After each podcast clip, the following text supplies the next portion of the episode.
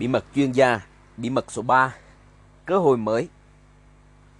Cơ hội mới, những phương thức thay đổi. Mảnh ghép cuối cùng bạn cần có để kiến tạo ra sự thay đổi là thứ mà tôi gọi là cơ hội mới. Hay còn gọi là một công cụ để thay đổi mà bạn mang đến cho mọi người. Đây là thành phần quan trọng nhất nhưng lại được hiểu ít nhất trong toàn bộ quá trình. Sự khác biệt giữa những người chỉ có một số thành công nhỏ và một số ít người có thể thay đổi thế giới chính là sự nắm bắt và triển khai một thực tế với một cơ hội mới. Khi bạn nghiên cứu các trào lưu thành công của quá khứ, bạn sẽ thấy rằng mỗi nhà lãnh đạo đều cung cấp cho những người theo chân họ một cơ hội mới. Chúa đã không chỉ cho theo chân ông một cách tốt hơn để tuân theo các luật lệ của Moise.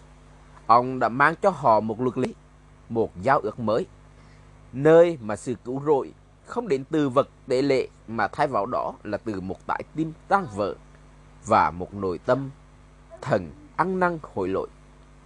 Hitler đã không chỉ cho người Đức theo cách cho họ trở nên tốt hơn, cũng không chỉ cho họ làm sao để khắc phục hậu quả chiến tranh nhanh hơn. Ông nói với họ rằng Đức không thể chịu trách nhiệm về cuộc chiến tranh thế giới thứ nhất và rằng ông muốn sẽ nát hiệp ước Versailles và làm cho nước Đức hùng mạnh trở lại. Năm 2001, Steve Jobs đứng trước cả thế giới và nói với mọi người rằng ông muốn cách mạng hóa ngành công nghiệp âm nhạc. Sau đó, ông chỉ ra tất cả các cải tiến được hứa hẹn sẽ mang lại điều tương tự. Và thậm chí còn hơn thế, bạn có thể mua một chiếc CD và có được 10 đến 15 bài hát. Bạn có thể mua một máy nghe nhạc MP3 và có khoảng 150 bài hát. Hoặc là sử dụng một ưu cứ mạnh mẽ chứa khoảng 1.000 bài hát. Một sản phẩm ra sau đều có những vượt trội hơn so với sản phẩm trước. Mỗi một sản phẩm mới sẽ cho họ và cho người khác thêm nhiều bài hát hơn trên một thiết bị. Job muốn tạo ra một cơ hội mới, một cơ hội mà bất kỳ ai cũng có thể mang toàn bộ thứ việc âm nhạc của họ, tất cả đĩa CD và nhạc kỹ thuật số của họ đến bất kỳ nơi nào mà họ muốn và ông muốn mọi người có thể mang nó trong túi của họ và khi đó, ông kéo chiếc iPod đầu tiên ra khỏi túi. Cho mọi người thấy cơ hội mới mà ông tạo ra và hoàn toàn thay đổi nền công nghiệp âm nhạc từ đó mãi mãi về sau. Ông đã làm lại điều này một lần nữa khi đưa ra thông báo cho iPhone và một lần nữa khi giới thiệu về iPad. Bạn có thể nhìn thấy điều này nhiều lần trong kinh doanh, trong tôn giáo, trong thể thao, bất cứ nơi nào có sự thay đổi mới thực sự. Trong quyển sách True Believe, Eric Hoffer nói tổ chức thực tiễn mang lại cơ hội cho sự tiến bộ tự nhiên, một phong trào quần chúng không phản đối những người có ý định củng cố và phát huy bản thân mình, nhưng phản đối với những người muốn thảo gỡ một cái tôi không mong muốn. Mục tiêu của chúng tôi không phải là để sửa chữa những gì không hiệu quả. Mục tiêu của chúng tôi là thay thế những gì không hiệu quả bằng những thứ tốt hơn. Thay thế không phải là sửa chữa. Thông thường khi mọi người bắt đầu suy nghĩ về sản phẩm hoặc dịch vụ mà họ cung cấp, họ nhìn vào đó và có sẵn và sau đó họ cố gắng xây dựng một thứ tốt hơn. Khi nào bạn làm điều đó, bạn không mang lại cho họ một cơ hội mới mà bạn đang mang đến một thứ gọi là sự cải tiến. Tại sao người ta không muốn sự cải tiến? Một sản phẩm cải tiến khó bán hơn nhiều vì nhiều lý do.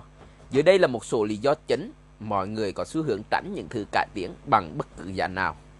Cải tiến là rất khó. Rất nhiều người đã cố gắng cải tiến trong quá khứ và vì lý do nào đó nó đã không có hiệu quả. Họ đã cố gắng để giảm cân, họ đã cố gắng để kiếm tiền, họ đã cố gắng để làm cho mối quan hệ của họ tốt hơn. Nhưng nếu họ đến với bạn, thì tất cả những gì họ đã cố gắng trong quá khứ đều không hiệu quả vì một lý do nào đó. Họ đã trải qua những thứ khó khăn trong quá khứ và họ cảm thấy nỗi đau đó rất rõ ràng. Với một cơ hội mới thì họ không biết quá trình sẽ ra sao. Vì vậy họ không phải trải qua nỗi đau để có được kết quả. Một trích dẫn khác tuyệt vời từ True Believer. Họ phải hoàn toàn bỏ qua những khó khăn đến từ sự cam kết của họ. trải nghiệm là một khuyết điểm. Điều thứ hai, mong muốn với tham vọng. Tất cả mọi người đều có mong muốn, nhưng rất ít người có tham vọng. Tôi đoán rằng, ít hơn 2% dân số thực sự tham vọng. Những cải tiến được làm ra để bán cho những người tham vọng đã có những thành tựu vượt trội. Nếu bạn bán một sản phẩm cải tiến, bạn sẽ tự động bị 98% còn lại của thế giới từ chối. Bạn sẽ phải tham gia một cuộc chiến khó khăn, một cơ hội mới, ngược lại đáp ứng mong muốn của mọi người được sự thay đổi trong cuộc sống. Điều thứ ba, ký ức về những quyết định sai lầm trong quá khứ. Nếu những người đi theo bạn cần sự cải tiến, trước hết họ cần phải thừa nhận là họ đã thất bại. Để họ nói khi bạn đưa ra yêu cầu, họ phải thừa nhận rằng những lựa chọn họ đã làm trong quá khứ là sai. Không ai muốn thừa nhận họ sai. Nhưng một đề xuất cải tiến buộc họ thừa nhận họ đã thất bại. Bạn còn nhớ khoa học One Sentences đã nhắc trong cuốn sách này. Chúng ta muốn bao chữa các thất bại trong quá khứ của họ. Một cơ hội mới có thể làm điều đó. Điều thứ tư là phổ thông hóa. Khi bạn đang bán một sản phẩm cải tiến, bạn đang cạnh tranh với hàng chục hoặc hàng trăm sản phẩm cải tiến khác trên thị trường. Bạn đang mắc kẹt ở giữa một đại dương đỏ, cạnh tranh với những người khác. Những người cũng bán những sản phẩm tương tự. Cuộc cạnh tranh này khiến những gì bạn làm trở thành phổ thông và đẩy giá bạn đi xuống. Đi, nó nhanh chóng biến thành một cuộc cạnh tranh thuần túy về giá cả. Dan Kennedy đã từng nói với tôi hoặc là bạn phải ra giá thấp nhất thị trường hoặc là bạn không cứ có bất kỳ lời thế cạnh tranh nào khi là người ra giá gấp thứ hai. Nói cách khác, nếu bạn không thể là người bán ra sản phẩm rẻ nhất thì bạn cần phải trở thành người bán sản phẩm đắt nhất. Và bạn có thể làm điều đó khi bạn đang chiến đấu bên trong đại dương đỏ này. Khi bạn đưa ra một cơ hội mới, bạn đang tạo ra một đại dương xanh và tất cả các sản phẩm cạnh tranh sẽ không còn chỗ đứng.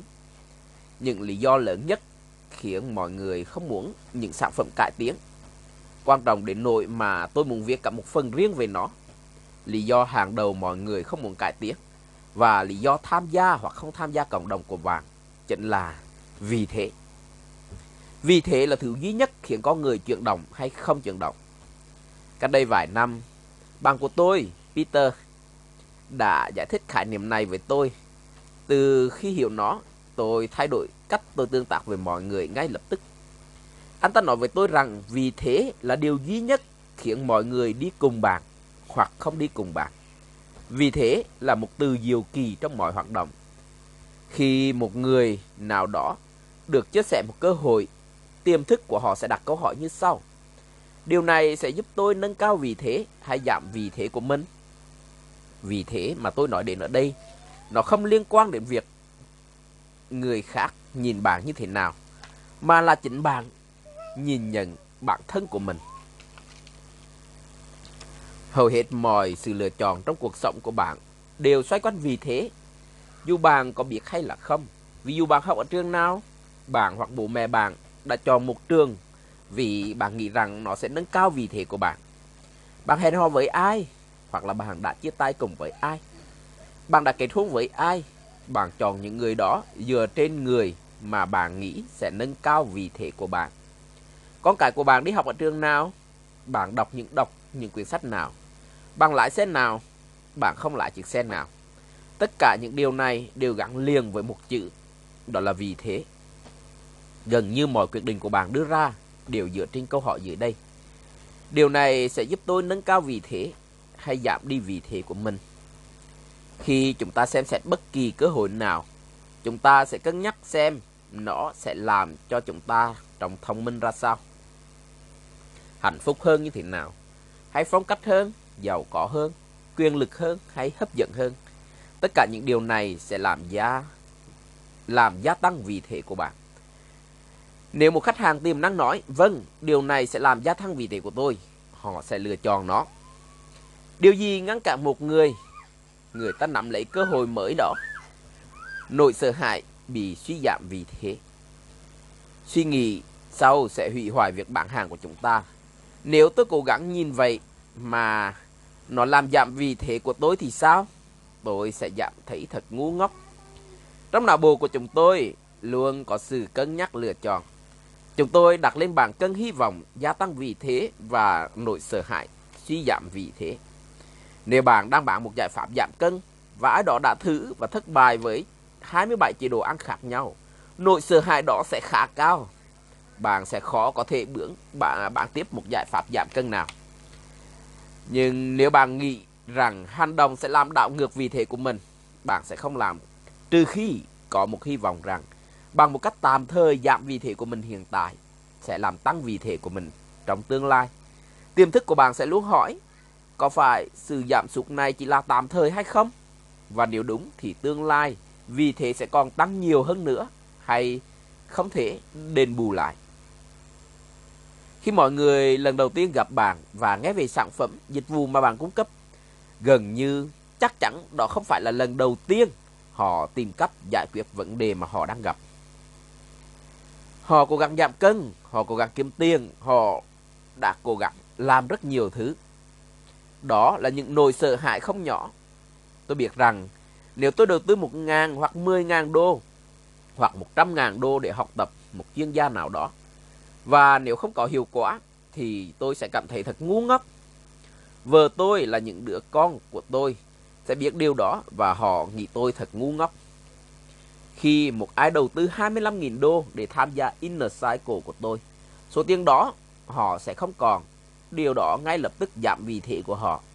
Nhưng những thành viên trong đội nhóm tôi hiểu rằng bằng việc tạm thời chấp nhận sự suy giảm về vị thế đó, việc tham gia Inner Cycle, học hỏi từ đó và ứng dụng vào kinh doanh của mình sẽ làm tăng vị thế của họ thêm nhiều lần nữa trong tương lai. Mọi người sẽ đặt lên bàn cân khả năng thành công và đánh giá vị thế khi đó và rủi ro thất bại và cái giá của việc thất bại đó. Công việc của bạn ở cương vị một chuyên gia là làm tăng khả năng thành công và giảm thiểu rủi ro thất bại. Bạn có thể làm được điều đó bằng cách tạo ra một sản phẩm tuyệt vời và giảm thiểu rủi ro bằng những phương thức như cam kết hoàn trả lại tiền, dịch vụ thực hiện tròn gói cho khách hàng. Chìa khóa bán hàng chính là dựa trên khái niệm về vị thế này. Khi mọi người đánh giá về cơ hội mới của bạn, đó là sau câu hỏi duy nhất mà họ cố gắng tự hỏi. Tôi thường tìm hiểu về vì thế theo cách nhìn của họ là gì và cố gắng thêm vào càng nhiều càng tốt những nhân tố làm tăng vì thế đó và lấy bớt đi nhiều nhất có thể những nhân tố làm giảm đi vì thế. Và đó chính là lý do vì sao tôi không bán những sản phẩm mang tính cải tiến đều đã có. Vì để một ai đó chấp nhận sản phẩm đó thì họ trước hết phải thừa nhận những quyết định sai lầm trong quá khứ và điều đó làm giảm đi rất nhiều vị thế của họ và như thế bạn phải tham gia vào một cuộc chiến khó khăn và không nhiều người có thể chiến thắng.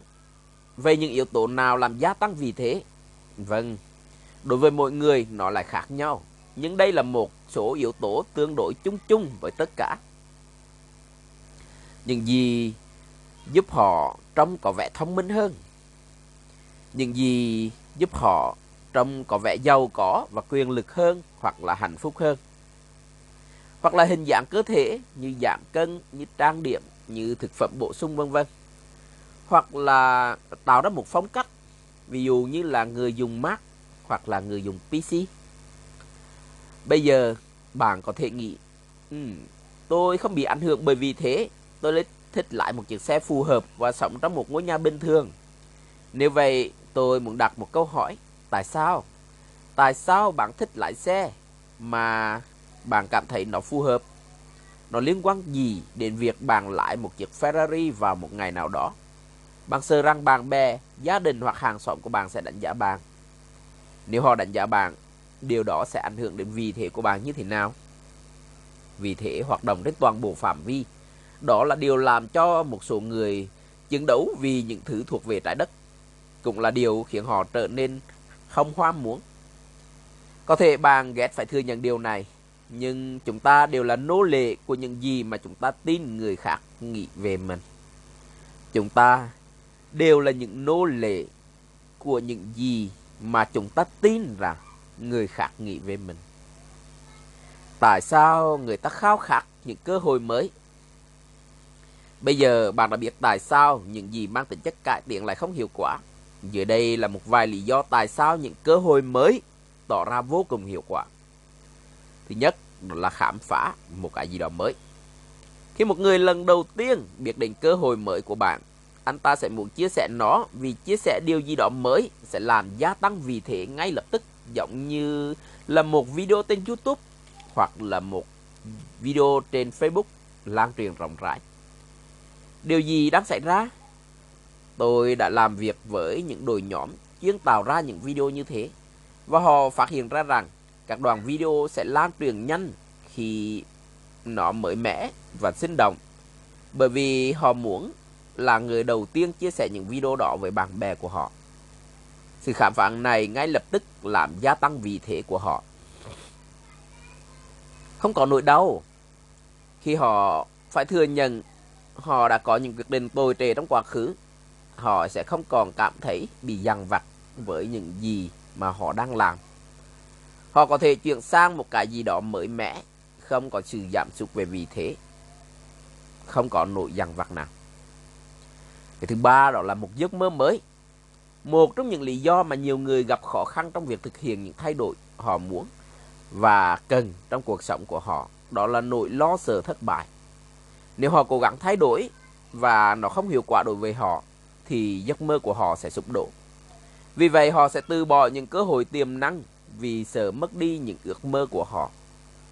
Chúng ta biết rằng không có tầm nhìn, con người sẽ như đổ bỏ đi. Khi bạn tạo ra một cơ hội mới, bạn đang cho họ một giấc mơ mới để tiến về phía trước. Nguyên nhân thứ tư đó là một đồng cỏ xanh hơn. Chúng ta đã nghe thấy hàng triệu lần cỏ luôn xanh hơn ở phía bên kia của hàng rào, phải không? Thay vì cố gắng thuyết phục mọi người rằng cỏ của họ có màu xanh, thì hãy cho họ theo bạn đến phía bên kia của hàng rào. Đó sẽ là nơi họ muốn đến. Hãy đừng cố gắng làm cho những thứ không hiệu quả trở nên tốt hơn và tập trung vào những ý tưởng mới mẻ và thú vị. Việc đó sẽ truyền cảm hứng cho mọi người theo dõi bạn. Tôi hy vọng bây giờ bạn sẽ đánh giá cao tầm quan trọng của việc tạo ra một cộng đồng cho chủ đề của bạn. Khi bạn là một lãnh đạo ảnh hưởng, bạn có một câu chuyện tương lai và có một cơ hội mới, bạn sẽ có môi trường hoàn hảo để thay đổi thực sự. Một khi bạn đã có môi trường đó, bạn có thể khiến mọi người đi theo bạn và trả tiền cho bạn để bạn có thể thúc đẩy họ tiến lên và làm cho cuộc sống của họ tốt hơn. Nhưng hầu hết mọi người đều mắc kẹt ở việc làm thế nào để thực sự tạo ra một cơ hội mới. Và nếu bạn đang bàn một cái gì đó khác, thì làm thế nào để định vị lại nó, biến nó trở thành một cơ hội mới cho chủ đề của bạn. Hãy tạo ra một cơ hội mới, công cụ cho sự thay đổi.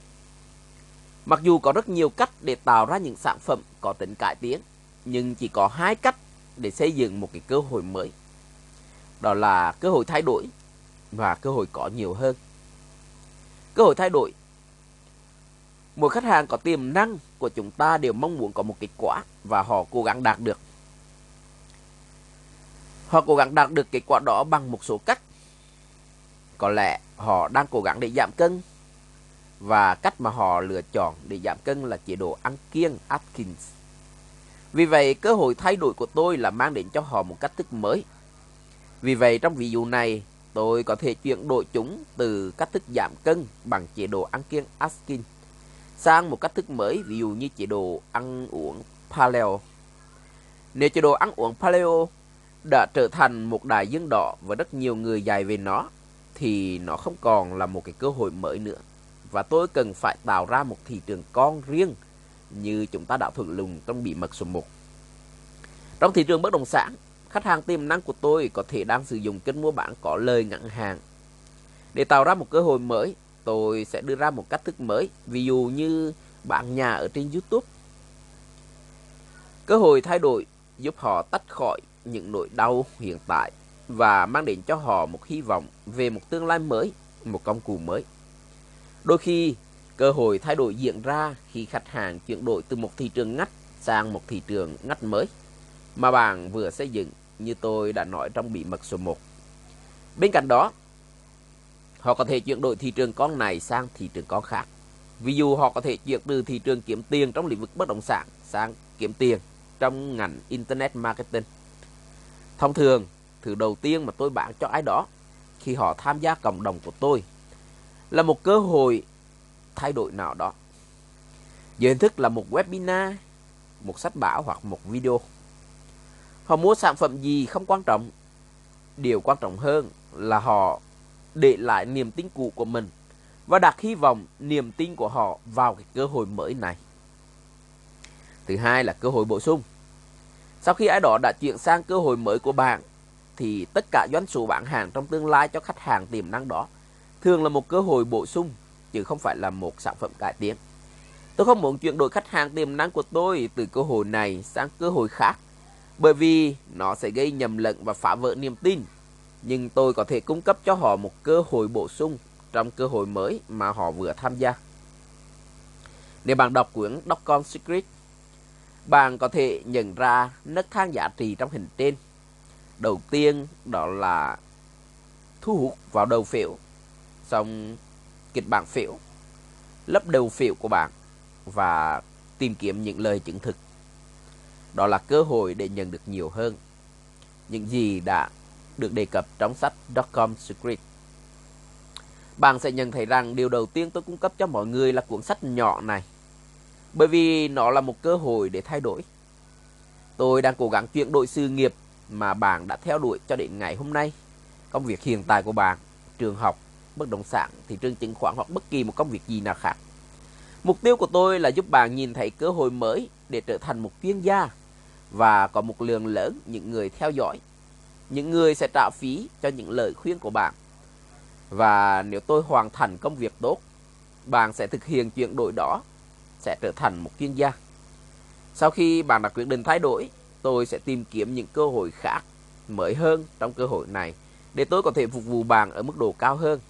Bạn có thể thấy trong hình là tôi có thể cung cấp cho bạn ClickFunnels, Funnel Script hoặc là các chương trình chứng nhận của tôi.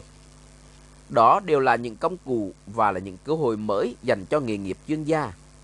Chúng sẽ giúp bạn đạt được những kết quả bạn mong muốn một cách dễ dàng hơn. Tôi cũng cần nói rằng mỗi sản phẩm, mỗi dịch vụ có thể vừa được coi như là một cơ hội hoặc là một cơ hội bổ sung. Điều đó phụ thuộc vào việc khách hàng bước vào trong cộng đồng của bạn từ cái điểm nào. Một người không bao giờ nghe về cuốn sách này, nhưng họ tìm hiểu về ClickFunnels hoặc là chương trình chứng nhận của tôi, khi đó sản phẩm đó trở thành cơ hội thay đổi của họ.